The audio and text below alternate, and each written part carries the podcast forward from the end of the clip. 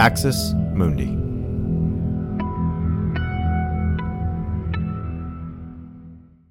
You're listening to an Irreverent podcast. Visit irreverent.fm for more content from our amazing lineup of creators.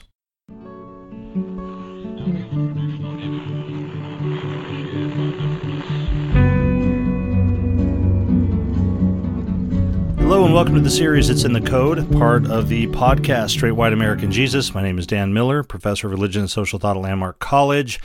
And as always, it is a pleasure to be with all of you, um, recording this in that weird space uh, between Christmas and New Year's and trying to fit it in with the kids' winter break and all that stuff. So, thank all of you who are taking the time to listen.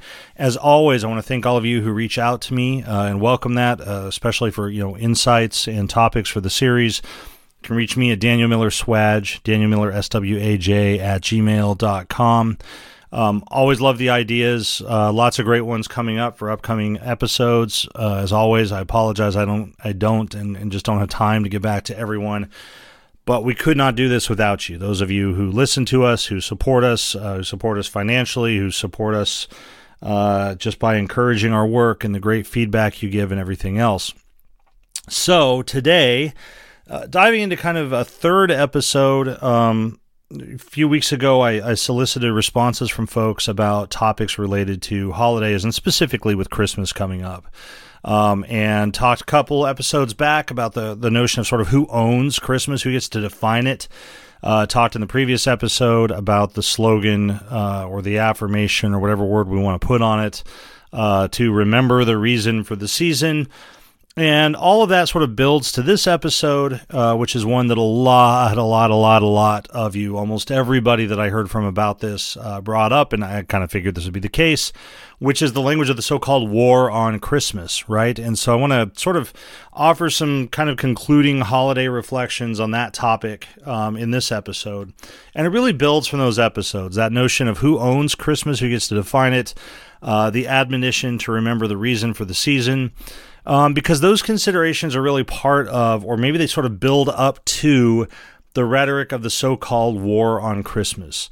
So let's start with that rhetoric, right? If you were part of an evangelical church in recent years, uh, if you've ever watched Fox News, if you have people in your life who do watch Fox News or who are part of evangelical churches, you will no doubt have encountered this rhetoric about the war on Christmas, right? A so called war on Christmas and it is figured prominently, um, you know, uh, among some big name people who like to throw this around and get really upset about it. So, what exactly is it supposed to be, right? What is the war on Christmas? Well, of course, it would depend on who you ask. If you ask me, you're going to get one perspective, and I'll get to that in a few minutes. Um, but if you were to ask those Christians, and let's let's talk about it, it's it's it's it's going to be primarily conservative, white, evangelical Christians who will decry the war on Christmas.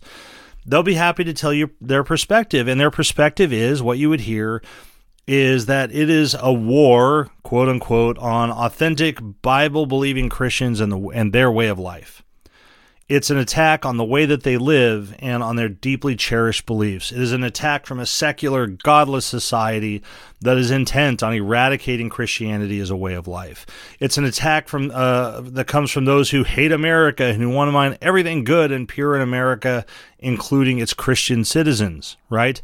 Every time someone says Happy Holidays instead of Merry Christmas, let alone uh, Happy happy uh, happy Hanukkah or something about Kwanzaa or something about the new year or whatever. Anytime somebody says that, uh, anytime sends you somebody sends you a holiday card instead of uh, a Christmas card, anytime my kid's school now calls it a winter break instead of Christmas break or whatever, anytime that happens, it is nothing less than an attack on Christian identity itself. So that's the rhetoric right? The rhetoric is this is an attack on Christians.